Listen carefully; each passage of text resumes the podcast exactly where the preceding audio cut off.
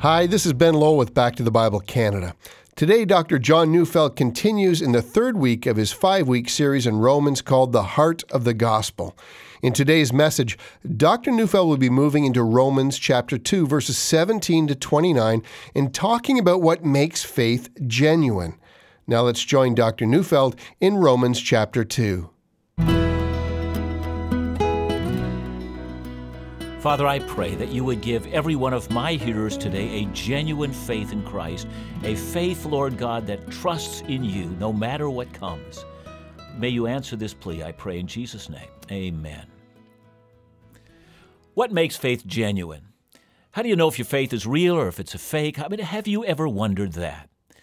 Christian faith is genuine or authentic when it has transformed us or is in the process of transforming us from the inside out. See, false faith is on the outside only. It's like one of those Hollywood sets. All the houses look great on the street until you walk through the door and look at the inside and discover there's actually nothing there. It's only a facade. That's because false faith is only external. Today, if you listen closely, I'm going to help you to see if your faith is real. And by the way, if it's not, please don't despair. Get the real thing. Now to Romans 2 17 to 29. But if you call yourself a Jew and rely on the law and boast in God and know His will and approve what is excellent, because you are instructed from the law, and if you're sure that you are yourself a guide to the blind, a light to those who are in darkness, an instructor of the foolish, a teacher of children, having in the law the embodiment of knowledge and truth, you then who teach others, do you not teach yourself? When you preach against stealing, do you steal? You who say that one must not commit adultery, do you commit adultery? You who abhor idols, do you rob temples? You who boast in the law, dishonor God by breaking the law. For as it is written, the name of God is blasphemed among the Gentiles because of you. For circumcision is indeed of value if you obey the law, but if you break the law, your circumcision becomes uncircumcision. So if a man who is uncircumcised keeps the precepts of the law, will not his uncircumcision be regarded as circumcision? Then he who is physically uncircumcised but keeps the law will condemn you who have the written code and circumcision but break the law. For no one is a Jew who is merely one outwardly, nor is circumcision outward and physical, but a Jew is one inwardly, and circumcision is a matter of the heart, by the Spirit, not by the letter. His praise is not from man, but from God. Now, in our study of Romans 1 and 2, Paul has been making the argument that all are sinners and in need of grace. He has begun by pointing out that Gentiles are sinners and then that Jews, the chosen people of God, are sinners as well. And God's going to judge both Jews and Gentiles by the same standard, by their breaking of his law, the Jew who has the written law and the Gentile who has the law of conscience written in his or her own heart. All this is rather straightforward, except that many Jews would have been blind to their own tendency towards sin. They would simply not have seen themselves as lawbreakers, but they are blinded by their own religion. Their devotion to their religion hid their eyes from who they truly were. After having been in the synagogue and having kept all the feasts and having memorized the law and enjoying the Passover and having been circumcised and entering into Jewish worship and kept themselves ceremonially clean and eaten kosher and having enjoyed relationship with fellow Jews, all these rituals had hidden their true sinful condition from themselves. And don't think this is just a Jewish problem. I mean, the last several decades has seen one sexual scandal after another rocking the Catholic Church as priests were found to have been sexually molesting boys. Believe me, these priests kept all the sacraments. But that's not just true of Catholics or people who are pastors, it's just true of all of us. You can be blind to the fact that your faith is a fake. So, in order to help us not to let our faith or our religion cloud our judgment. Paul helps the religious Jew to see his sinfulness and therefore his need for Christ so he can move from law keeping to faith in Christ. Because ultimately, our sinfulness should drive us to Christ.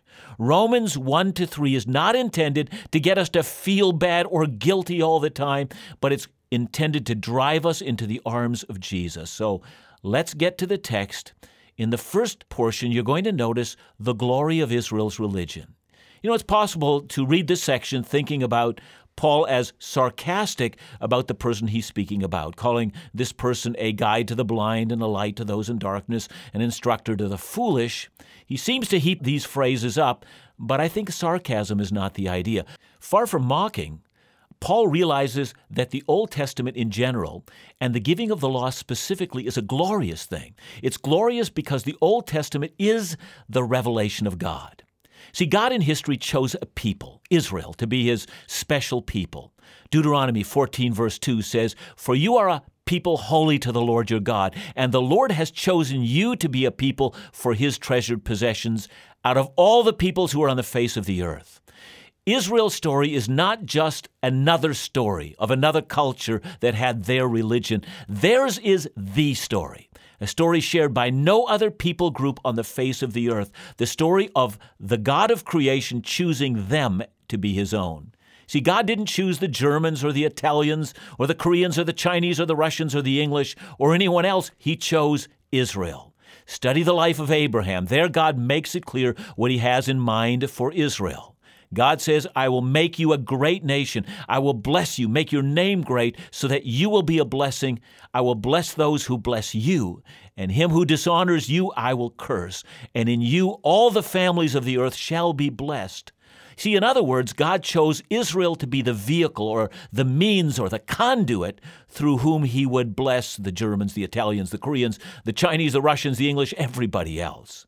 That was their sacred mission from God. And in a very real way, Paul repeats in Romans 2 what the Old Testament already teaches. He tells us what was the glory of Israel. It was, first of all, a glory of position. They were, in fact, the people uniquely chosen by God. This was true in both their identity and in their special history. Secondly, it's a glory of privilege. There are in this text four separate identifying marks of the Jews that indicated that they had a privileged position before God. It was a privilege, first of all, of guidance. Paul says, You rely on the law. A Jew would say, Yeah, that's right. I rely on the law. It's my navigational tool that sets the course for my life. I'm not like the Gentiles who don't know who they are and where they're going. It's my privilege to be guided by God. And the Jew was right. Secondly, the Jew had the privilege of a unique relationship with God. Here Paul says, You boast in God. Now, boasting in itself is a bad thing, but boasting in God, well, that's altogether delightful. And thirdly, there was this privilege of knowledge. Again, Paul says, You know His will. See, every once in a while I'll hear someone say in a mocking way, I mean, those guys think they know what God wants. But listen, the Jew did know. Why?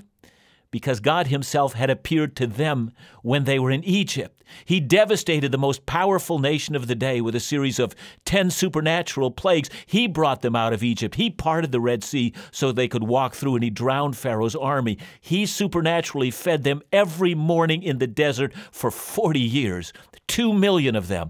And he brought them to Mount Sinai, where the mountain trembled and belched out smoke, and the voice of God spoke to them. And he gave them his law, the Ten Commandments, written with the very finger of God. Never in all of human history has an entire nation heard the voice of God, but they did. Now, you tell me, who else in the entire world has that? No, no. It won't do simply to say that they did the best to understand God in the context of their culture. No, no, they knew the will of God. Theirs was a privilege of being guided by the hand of God who knew them and he revealed his will to them. And fourthly, it was a privilege of wisdom. Paul says they knew what was excellent. From the law came wisdom, and wisdom is a pattern of living. Wisdom is the ability to choose daily those things that are the best. You know, we live in a society that has championed human freedom, and for us in our society, freedom means the ability to choose whatever we want. The Bible calls that folly or the life of the fool, but wisdom knows how to choose what is excellent. It knows how to live. And that's what all the Jewish feasts and the Sabbaths and the, the patterns of living and the memorizing of the law were designed to do, to teach wisdom. So that's it. To be a Jew was a position of privilege. It was one where everything was guided by the law. And more than that, every Jew had a mission. Or we could call this the glory of mission. Remember verse 19? Paul reminds the Jew because of their privileged status they were called upon to be a guide to the blind, a light to those in darkness, a teacher of the ignorant. With a privilege came a mission, a responsibility to a dark world that had no knowledge of God. That was central to the Abrahamic covenant. In you, that is, through Israel, shall all the nations of the earth be blessed. And Jesus said the same thing when he spoke to the Jews on the Sermon of the Mount. He said, You're the light of the world, you're the salt of the earth.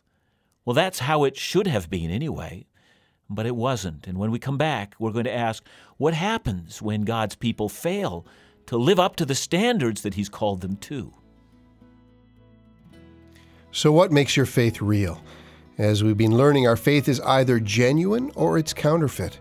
But real faith is an inner encounter with Jesus available to all who call on his name, and it begins the journey of genuine faith. After the break, we'll hear more from Dr. Neufeld on what makes your faith genuine.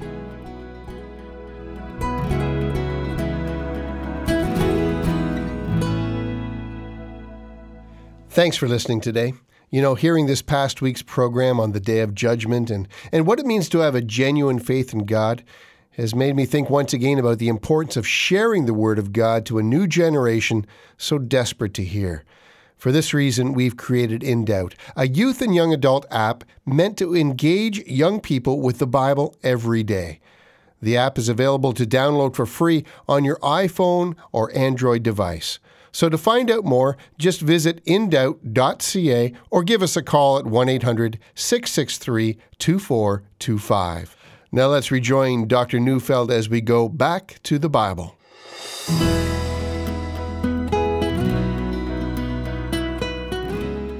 We've been looking at the glory of Israel's religion, but of course, with that glory came a massive failure. Verse 21, Paul asks the Jew, You who teach others, do you teach yourself? I find that to be an incredibly searching question. I find it so for me. I spent what now seems to be most of my adult life teaching others, and and I for myself hear this question loud and clear. I, I have a painful memory. I'd like to tell you about it. it takes me back a few years. I, I can't even remember what our conversation was about. I ho- can only remember that at one point my wife, Kathy, faced me and said, in a way that was not condemning, but it was awfully pointed. She said, John, do you ever listen to your own sermons? Uh, I, I think I can still hear her saying that today. I know I needed to hear it then, and I know I need to hear it now, but it's difficult to hear. And that's what Paul is saying. With great revelation comes not only great responsibility, but also an encounter with a failure of our hypocritical hearts. You who preach against stealing, Paul asks, do you steal? You who say that adultery is wrong, do you commit adultery? I can only imagine what Jesus would say to any Christian leader who falls into sexual sin. But here's that one phrase that Paul uses, it's caught my imagination. Uh, you, Paul asks, who abhor idols, do you rob temples? You know, in Paul's day, this robbing of temples might have been a Jewish practice of pulling down pagan temples that were under their jurisdiction and then keeping the gold and the articles in it and selling them off for a good profit. Do you think that there was no one who noticed the hypocrisy in that? And then comes this telling verse in verse 24 For it is written, and then Paul quotes from Isaiah 52, verse 5 The name of God is blasphemed among the Gentiles because of you. In other words, your hypocritical behavior is not just failing to be a guide to the blind, it's the very behavior that's keeping the blind from ever finding God in the first place. Instead of you being the pathway to help people find faith, you're standing in the door and you're blocking the way. That was true of the Jew. Jesus offered very similar condemnation, but here's the sad truth it can be true of the Christian today. The world watches you and everything you now do. They are not your own business. It's the business of the kingdom. You're a light set on a hill. The greatest threat to the cause of Christ in North America today are not unfriendly governments or raunchy television programs or secular humanist philosophies, but the lives of those people who claim the position, the privilege, and the power of the Most High God and actually live lives of hypocrisy. For many people, it's like watching a Hollywood set. Main Street Christianity looks great, but when you get behind the facade, there's no reality to back it up. Years ago, I had a conversation with a woman who both claimed faith in Christ and was known for her torrid extramarital affairs. I asked her how she could reconcile her behavior with her confession. And I kid you not, she told me that she had shared the gospel with all the men she had committed adultery with. I was left speechless. But we don't have to stoop to such outrageous examples to get the point. Perhaps it's our gossip or our character assassination of others or our lack of concern for the needy or by unethical business practices while we teach others not to steal. Yes, even among us, Paul would say, the name of God is blasphemed among the Gentiles because of you. Religion really can blind a person from the truth. It can provide an, an excellent facade, but it turns out the facade is only fooling us, not others. And when we turn to Romans chapter 2 verses 25 to 29, the section where Paul discusses circumcision, he's deliberately putting his finger on something that would have made the Jew wince. He's picking on the rite of circumcision and as he does, he wants to paint a picture. Here is the intent of true faith. For the Jew, circumcision was the ultimate religious symbol of their faith. Circumcision was given by God to Abraham and all his descendants after him. The cutting of the flesh was to indicate that the male bore on his body the mark of God, that his offspring after him bore the same position, privilege, and power that he had. But, Paul says, this brings up the point of the true intent of faith. If you want your faith to be genuine, you have to learn the true value of external symbols. Circumcision is of great value if you keep the law. Uh, then the religious symbol will be a sign of your faithfulness. Let's try to understand that. Now, all of you that have a wedding ring on your finger, have a look at it. No, I mean, take a hard look. Do you see it? What does it mean? It's a symbol of your fidelity to your spouse, that you will love and honor her or him and be true to him or her, forsaking all others to cling only to her or to him as long as both of you shall live. Now, if you do that, if you keep your vow, your ring is of great value, for it's an external symbol of an internal reality. But if you don't keep your vow, if you're sleeping around, that ring on your finger is God's testimony against you on the day of judgment. See, the same is true of all of the symbols we have. It's true of the Lord's table, it's true of baptism. And says Paul, that's the value of the symbol of circumcision. It only has value if you're a law keeper. See, we need to learn the traps and the failures in external symbols. Those who have spent a great deal of time studying the history and the meaning of circumcision in Israel have come to some very interesting conclusions. Rather than signifying relationship with God, circumcision became a source of pride and even of arrogance. The Gentiles became called the uncircumcised, meaning the rejected by God. A number of rabbis had begun to teach that the only thing that God looked for on Judgment Day was whether or not a male had been circumcised. Abraham, it was told, would stand at the gates of hell, making sure that only the uncircumcised would enter there. Sometimes I wonder whether things are different today. Think of all the people who will journey to some statue of Mary or of Jesus purported to have cried or bled or done some other silly thing. Think of all the people who baptize their children thinking that it will prevent them from going to hell should they become disobedient in the future. Think of all the people who believe that praying a sinner's prayer will save them rather than faith in Christ, which transforms the heart. Let me step on our toes for a moment. How many parents have said of their children, I know that on the inside my child has no interest in the things of God, but I know that Johnny or Susie, when she was five, prayed to ask Jesus into her heart. Don't you see? What we're saying is that we're placing an emphasis on an external action rather than the reality of Christ living within. There's so much more to say about this. And Paul ends this passage with a radical comment, which has resulted in endless speculation. He says, No one is a Jew who is merely one outwardly, and then he adds, But a Jew is one inwardly. It's a matter of the heart by the Spirit. I mean, what can that mean? Is he denying Jewishness? And the answer is no. But the point is quite simple.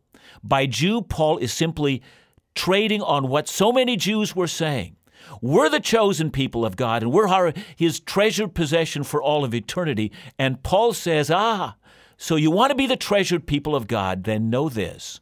Unless the Holy Spirit has transformed the inside, you are not the people of God. And please, we need to be careful that we get this.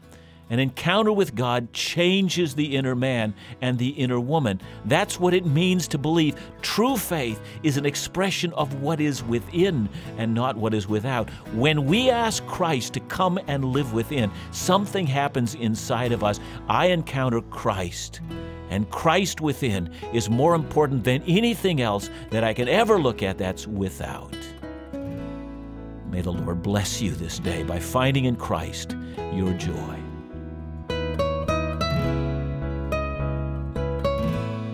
Thanks again, Dr. Neufeld, for a great day of teaching.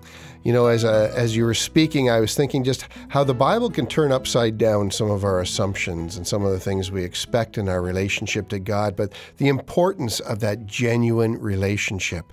And you know, so many of us have come to faith uh, through things like the sinner's prayer, and yet where do we go from there? Yeah, you know, I, I, hope that no one thought that I was speaking against the sinner's prayer. I've used it many times. I've led many people to faith in Christ. I'm sure that many of my hearers will have come to faith in Christ by saying the sinner's prayer.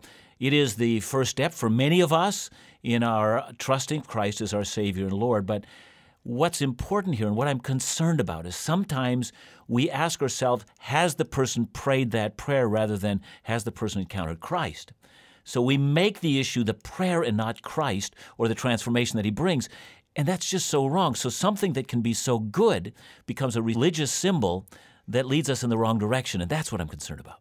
Yeah, and I think that's probably true about so many of the things that we've sort of embraced in the church. We've made that symbol something more than it ought to have been, rather than that authentic, genuine relationship with Christ. Yeah, I think all of our symbols are that, aren't they? Um, you know, I I hope that no one thought I was taking a pot shot at those who hold to infant baptism. I mean, I don't, but I'm not taking a pot shot at them. But I'm only saying that how easy it is to take symbols like baptism, uh, symbols like uh, the Lord's table, and then invest everything into the external symbol without having that symbol reflecting that internal reality. And, and that's the great trapping of our own faith. Symbols are important, but at the same time, symbols can mislead us. The very things that help us can mislead us at the same time. And that's the, that's the strange nature of our faith. Well, thanks, John.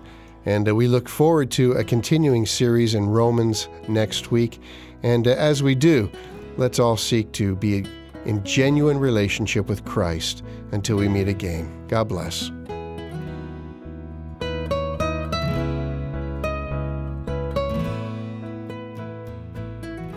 I hope today's series has challenged you. Are we living our lives to His glory? Are we being changed within? The measure of a faith that's genuine comes from a person that has truly been transformed in mind and heart. Without this transformation taking place in our hearts and lives, we can't be really authentic in our relationship with God, and certainly not have a genuine one. Join us next week as Dr. Neufeld continues his series in Romans entitled The Heart of the Gospel, right here on Back to the Bible Canada.